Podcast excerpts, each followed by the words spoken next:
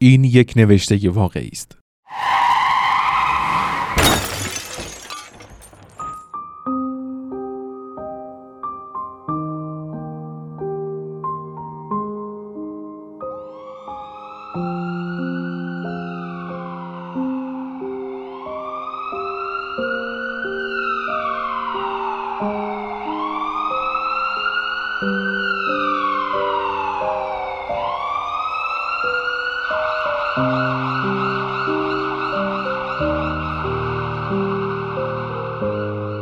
پنج سالی هست که مادرم بهترین دوست من در جهان در یه تصادف رانندگی بود که دیگه هیچ وقت ندیدمش.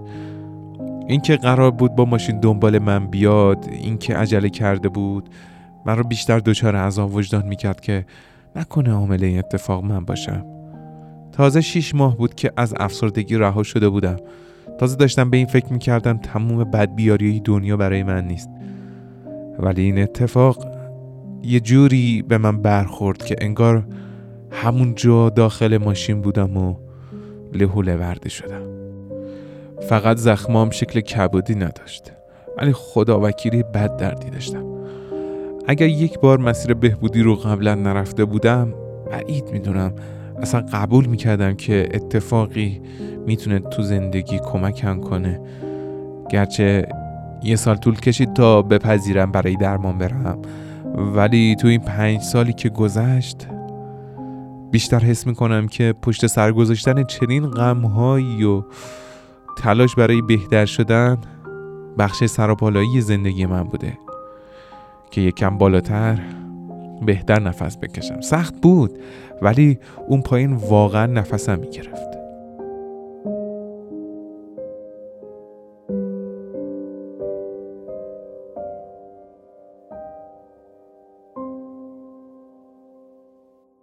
سلام حالتون چطوره؟ خوب هستین؟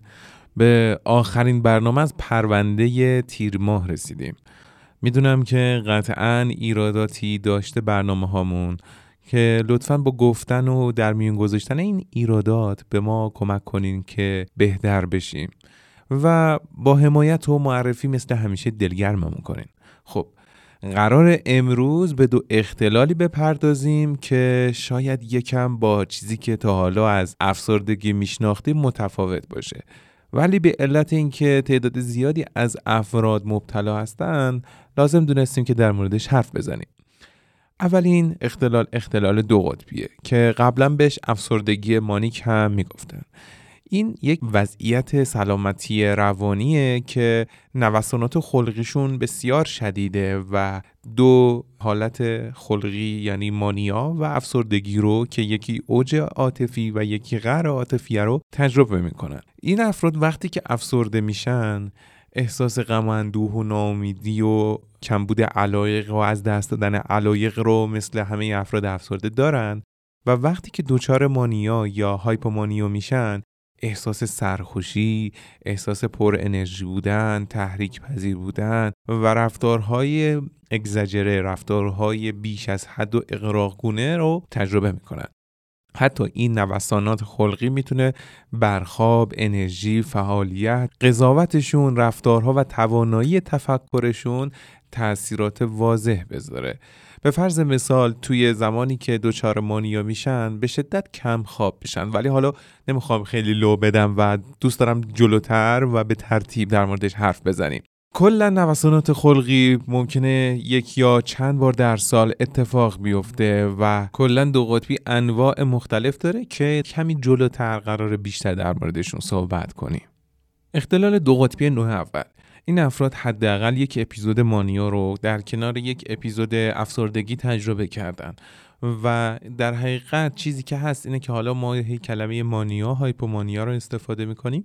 خوبه که بدونیم در حقیقت منظورمون چه چیزیه. مانیا به حالت سرخوشی پر انرژی بودن پر حرف بودن ولخرجی کردن و اوج عاطفی گفته میشه که حداقل یک بازی 5 تا 7 روزه رو داشته باشه. هایپومانیا به همین علایم گفته میشه که در بازی کوتاهتری 3 تا 4 روزه اتفاق بیفته. خب گفتیم پس اختلال دو قطبی نوع اول یک اختلالیه که یک اپیزود مانیا رو در کنار یک اپیزود افسردگی تجربه کردن. خوبه که بدونیم در زمانی که فرد ممکنه دچار مانیا بشه رابطهش ممکنه با حقیقت از دست بده و دچار سایکوز بشه. حالا در ترجمه فارسی ما می‌تونیم پریشانی رو بگیم ولی یک توهم یا حالت روانی که با حقیقت ارتباطی نداره. اختلال دو قطبی نوع دو در حقیقت شامل یک اپیزود افسردگی اساسی و حداقل یک اپیزود هایپومانیا است. اما هرگز این افراد یک اپیزود مانیا رو تجربه نکردن نوع دیگه از دو قطبی رو داریم که اصطلاحاً بهشون اختلال cyclothymic میگن. این افراد در حداقل دوره دو ساله علایم خفیفتری از چیزی که یک روانپزشک با عنوان hypomania یا افسردگی می‌شناسه رو به صورت مکرر تجربه می‌کنن که بیشتر در بچه ها و نوجوانان هم اتفاق میافته. انواع دیگه دو قطبی هم داریم مثل اختلالات دو قطبی مرتبط با مواد روانگردان یا ناشی از الکل یا به دلیل بیماری پزشکی مثل کوشینگ، ام مالتیپل اسکلروزیس یا سکته مغزی. اختلال دو قطبی نوع دو در حقیقت یک نوع خفیفتر از نوع یک نیست بلکه کلا یک تشخیص جداگانه است. در حالی که اپیزودهای مانیک اختلال دو قطبی نوع یک می‌تونه شدید و خطرناک باشه کسایی که به نوع دو مبتلا هستند برای دوره های طولانی تر افسرده میشن که این می‌تونه باعث اختلال قابل توجهی در روند زندگیشون بشه. در نگاه اول ممکنه اینجوری به نظر بیاد که اختلال دو قطبی نوع دو یک مدل کوچیکتر و یک مدل خفیفتر از نوع ولی اصلا اینطور نیست. کلا اختلال دو قطبی تو هر سنی ممکنه رخ بده. اما به طور معمول در سالهای نوجوانی یا اوایل دهه دوم تشخیص داده میشه. علایه ممکنه از فرد به فرد دیگه متفاوت باشه و با گذشت زمان هم تغییر کنه. حالا یه بار دیگه مرور کنیم مانیا هایپومانیا چه تفاوتی می‌کنه. در حقیقت ما گفتیم که هر دوی اینها یک سری رفتار مشابه در یک بازه متفاوتن.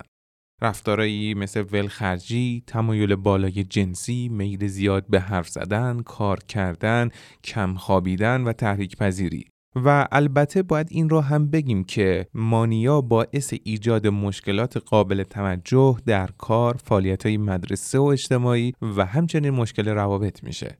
مانیا همچنین می‌تونه باعث ایجاد شکاف از واقعیت یا همان روان پریشی و سایکوز بشه و نیاز به بستری شدن داشته باشه.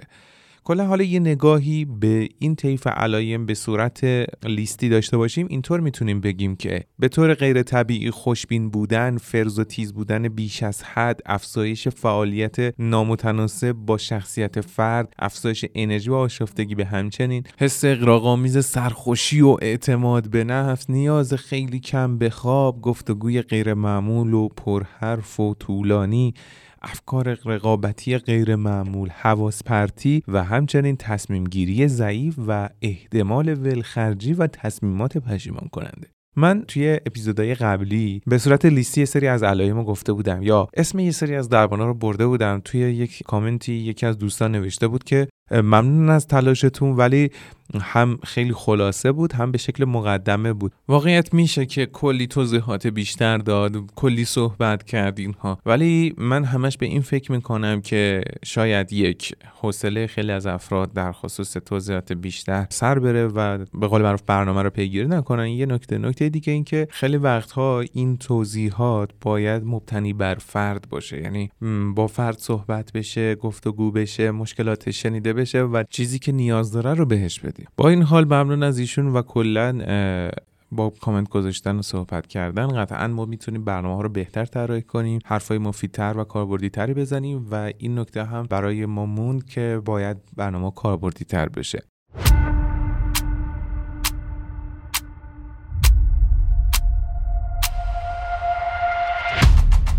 افسردگی خودش را شبیه یک پایان نشان سراب تاریکی قطع امید راهنمای خروج. جهت اطلاعات بیشتر هر یک شنبه به سایت سروم اطلاعات مراجعه فرمایید.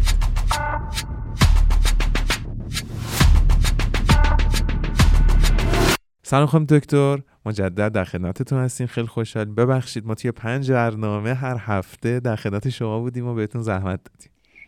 سلام. من خیلی خوشحالم که در خدمتتون هستم و ممنونم از دقدقهی که دارین. ممنونم از فرصتی که در اختیار من گذاشتید. هستم خدمتتون. خیلی ممنونم. هم دکتر خلق افسرده می‌تونه بخشی از یک اختلال دیگه باشه؟ این خیلی سوال جالبیه. به خاطر اینکه خیلی میگن مثلا میگن که ما افسردگی داریم ولی بعد که سوال میشه وقتی که بررسی میشه می اصلا اختلال بیمار افسردگی نیست. خلق افسرده چیزیه که یک علامتیه در واقع که توی اکثر اختلالات روانپزشکی امکان وجودش هست. مثل چی؟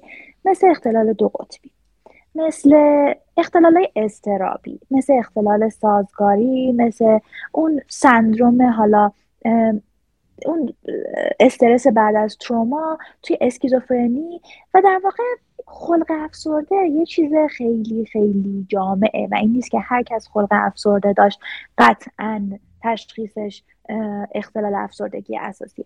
و حالا خیلی جالبه حتی ممکنه که شخص خلق افسرده رو تجربه کنه ولی معیارهای کامل یک بیماری روانی اصلا نداشته باشه. یه جاهایی اصلا بالا پایینای نرمال باشه. به هر حال قرار نیست هر روز همه یک حال رو داشته باشه. به هر حال ما تو ایران خب زندگی می‌کنیم. بله بله.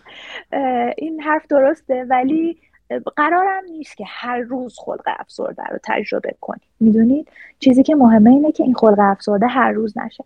ولی اینکه فقط خلق افسرده مرتبط با اختلال افسردگی اساسی باشه نه چیز غلطیه و نیاز هست که بررسی بشه و اختلال اصلی بیمار تشخیص داده بشه. برای همین من اینجا از این فرصت استفاده کنم. من خیلی وقتا می‌بینم که شخص میگه که من غمگینم و اومدم داروی ضد افسردگی رو که پزشک به دوستم داده مصرف کردم. این بسیار بسیار کار خطرناکیه. به خاطر اینکه اگر برای مثال این افسردگی که شما دارید تجربه می‌کنید علامت یک اختلال دو قطبی باشه با مصرف اون دارو وارد یک دوره بسیار بسیار شدید و از همه نظر مهم و تاثیرگذار میشید و وارد دوره شیدایی میشید. یعنی می‌خوام بهتون بگم که دو مصرف داروی ضد افسردگی بدون تشخیصی که پزشک گذاشته باشه اصلا کار عاقلانه و ایمنی نیستش. خیلی ممنون. دقیقا این اتفاقی که میگین بارها رخ داده ولی در کنارش اون افرادی رو ما داریم که حالا اومدن درمان گرفتن و به قول معروف درمان دوره ای ویزیت های دوره ای و الان بعضی وقتا یه سوالی دارن که میگن که ما تشخیص هم برامون گذاشتن افسردگی دارو و درمان غیر دارویی هم استفاده کردیم.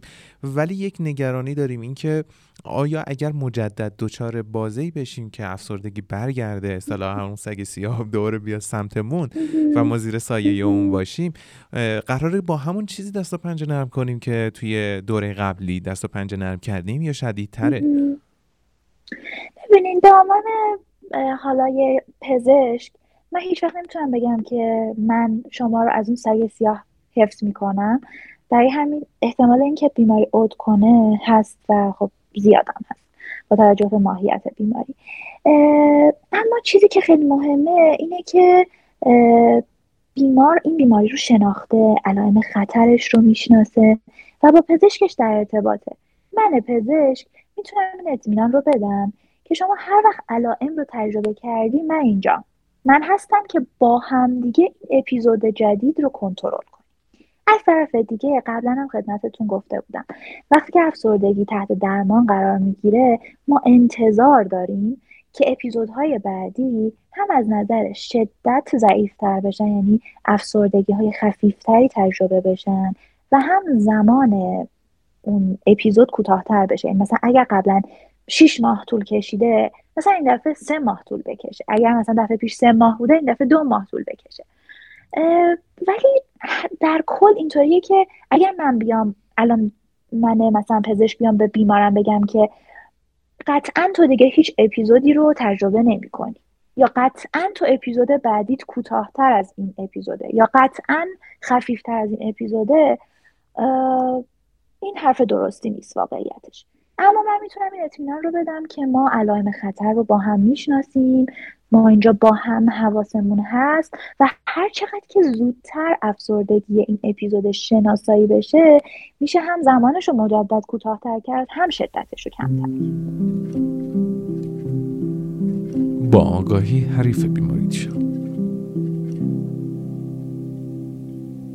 موضوع برنامه ما در حقیقت از اینجا شروع میشه که گاهی افراد با یک خلق افسرده و ویژگی اختلال افسردگی اساسی یا MDD مواجه میشن و به خاطر این اختلال و مشکلاتش به پزشک مراجعه می‌کنن. قافل از اینکه این بخشی از نقاب یک بیماریه که دو تا نقاب داره و هر آن ممکنه نقابش رو عوض کنه.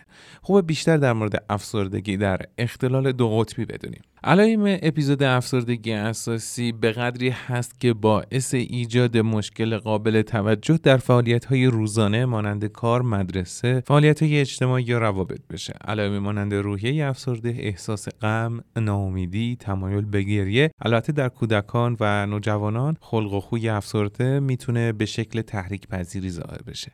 از دست دادن علاقه یا احساس لذت در همه مسائلی که جزء طیف علایق شخص بوده، کاهش وزن یا افزایش وزن قابل توجه در مدت کوتاه. جالبه بگم که در کودکان عدم افزایش وزن می‌تونه نشونه افسردگی باشه. بیخوابی یا خواب بیش از حد خستگی یا کسلی یا از دست دادن انرژی احساس بی ارزشی یا گناه بیش از حد یا بی تناسب با عمل کرده فرد به شکلی که در قضاوت دیگران کم لطفی نسبت به زندگی شخص. همچنین کاهش توانایی تفکر یا تمرکز و افکار یا اقدام به خودکشی.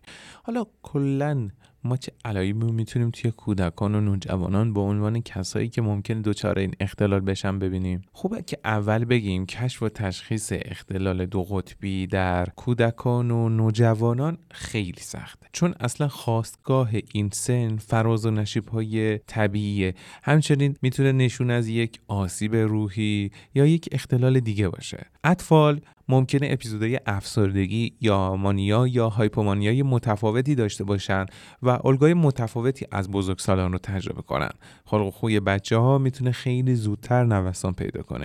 البته که بررسی این موارد به عهده متخصص روانپزشک یا فوق تخصص روانپزشکی اطفاله و نمیشه بر اساس مشاهدات محدود نتیجه گیری کرد. برجسته ترین علائم اختلال دو قطبی در کودکان و نوجوانان ممکنه شامل نوسانات شدید خلقی باشه که نسبت به همسالان خودشون دارن تجربه می‌کنن. وقتشه که بیشتر به این فکر کنیم که دو قطبی به چه دلیلی رخ میده. علت دقیق اختلال دو قطبی ناشناخته است. اینکه خندم و دارم قورت میدم به قول معروف. به این علته که واقعیت دنیای پزشکی بیشتر مبتنی بر علایم و شناخت نشانه های مشابه در بین بیماران و درمان هایی که می‌تونه ریشه مشکل رو از بین ببره پیشرفته. ولی همچنان دید کنجکاوانه این نسبت به علت اتفاقات هم داشته. توی روانپزشکی به علت اینکه همزمان ما داریم با وچی از انسان کار می‌کنیم که خلقش رفتارش مدشه و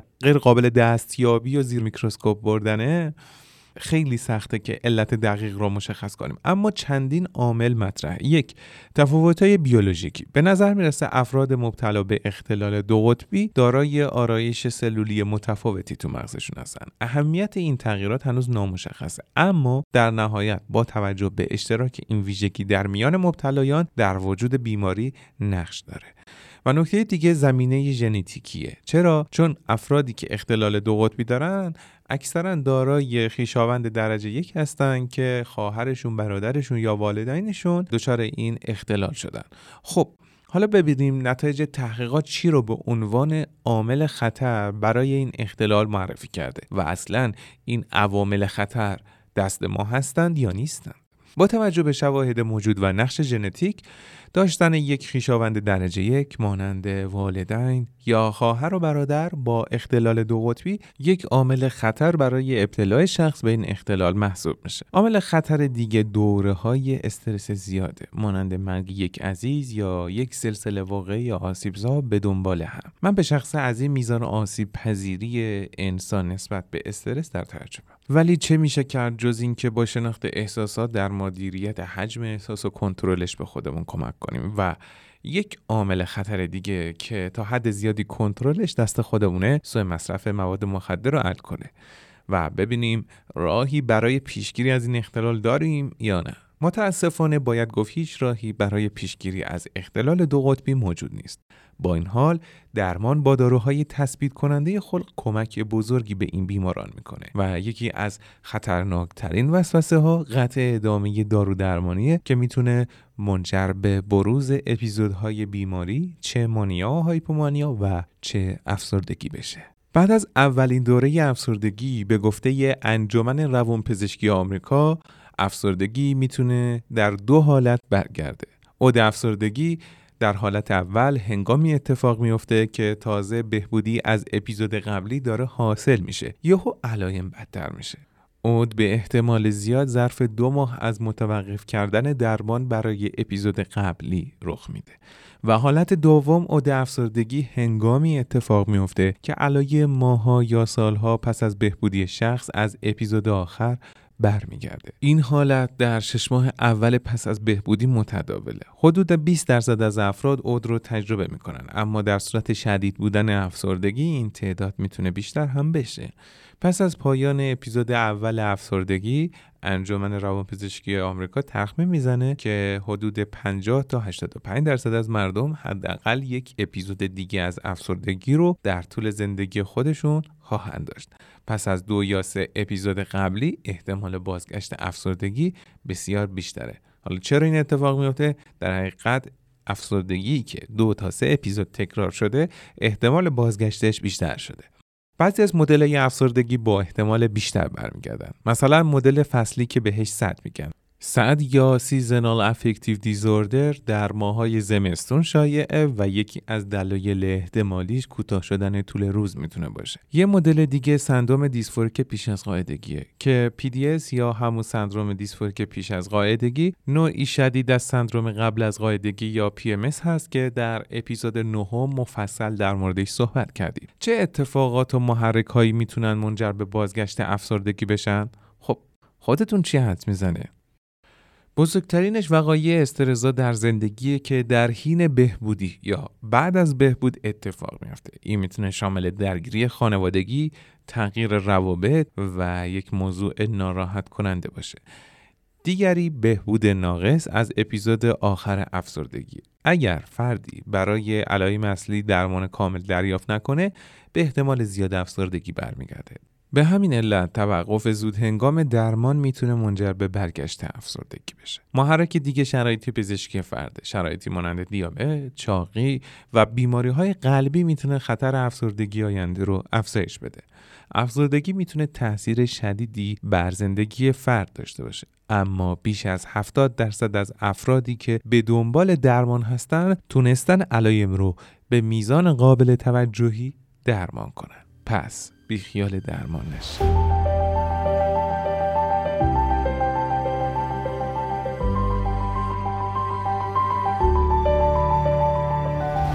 سلول هایی که عمرشان به اندازه عمر آدمی است. التهابی که در هر فرد می تواند علائم متفاوتی داشته باشد. شایع ترین بیماری ناتوان کننده عصبی در سن جوانی. MS پرونده مرداد ماه سرم اطلاعات. همراه ما باشید.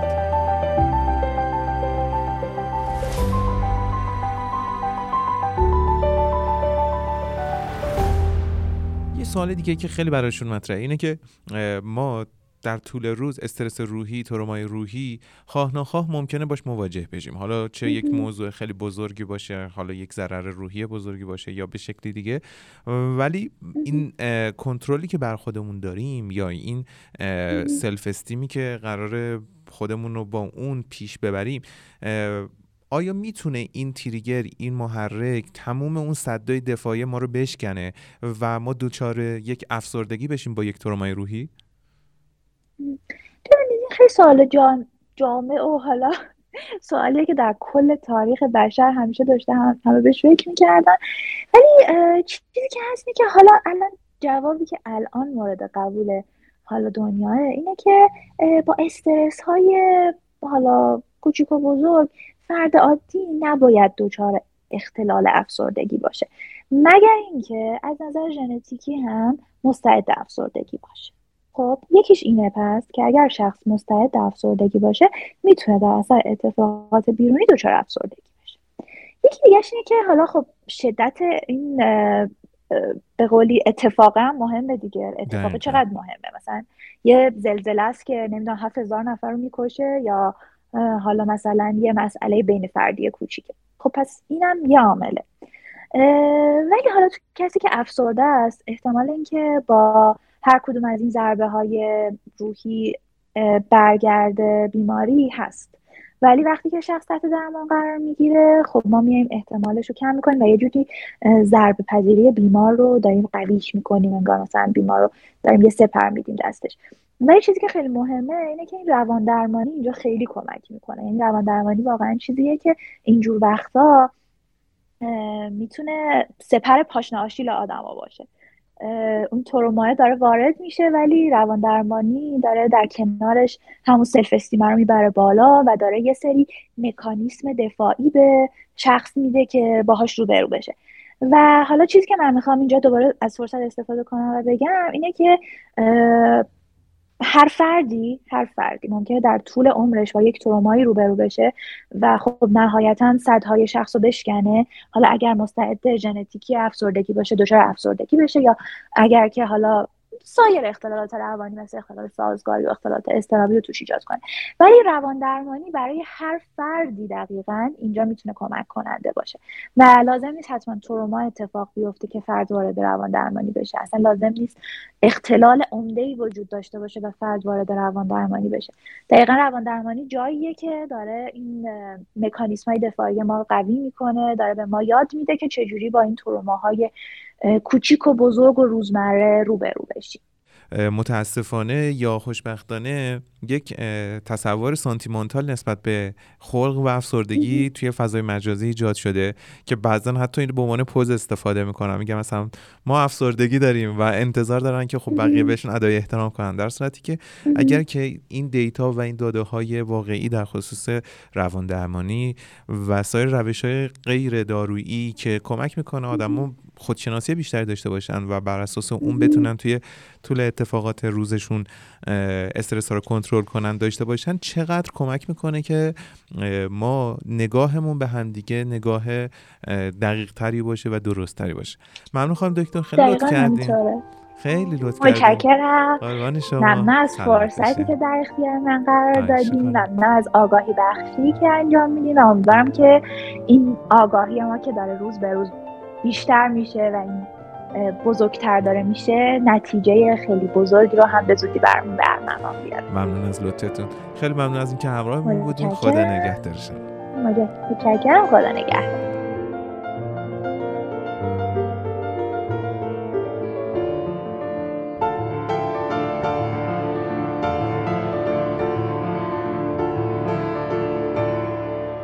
هر اختلال روانپزشکی در مرحله اول نیازمند پذیرشه. تا بعد گارد روان فرد برای درمان باز بشه و بشه از طرق مختلف به اون کمک کرد. در جامعه که داشتن مشکل روانپزشکی یک عیب یا ننگ تلقی میشه پذیرش بیماری بسیار سخت خواهد بود. این باور که مشکل روانپزشکی رو ننگ تلقی می‌کنه حاصل دو دیدگاه قدیمیه. اولی از جایی میاد که رفتار فرد رو غیر قابل پیش بینی می‌بینه و احتمال آسیب به دیگران را میده که با شناخت این اختلالات قطعا دیگه چنین احتمالی مطرح نیست و فقط کافی مطالعه داشته باشیم یا در مورد اون مسئله به صورت علمی بشنویم و ببینیم. و احتمال دومی که این باور رو شکل داده غیر قابل درمان بودن این مسائله. که خدا رو شکر اون هم دیگه درست نیست. ما اینجا به سهم خودمون تو پنج برنامه سعی کردیم که نشون بدیم جوانب مختلف یکی از این اختلالات رو. از علایم و ظاهر رفتاریش تا درمانهای دارویی و غیر دارویی و بروزش در زمانهای خاص و اختلالات شبیه به اون. مطالبی که گفته شد قطره ای از تلاش های سالیان هزاران انسان برای بهبود شرایط کساییه که در این برکه خلقی گیر افتادن. به سهم خودمون در این مسیر آگاهی بخش باشه خدا نگهدار.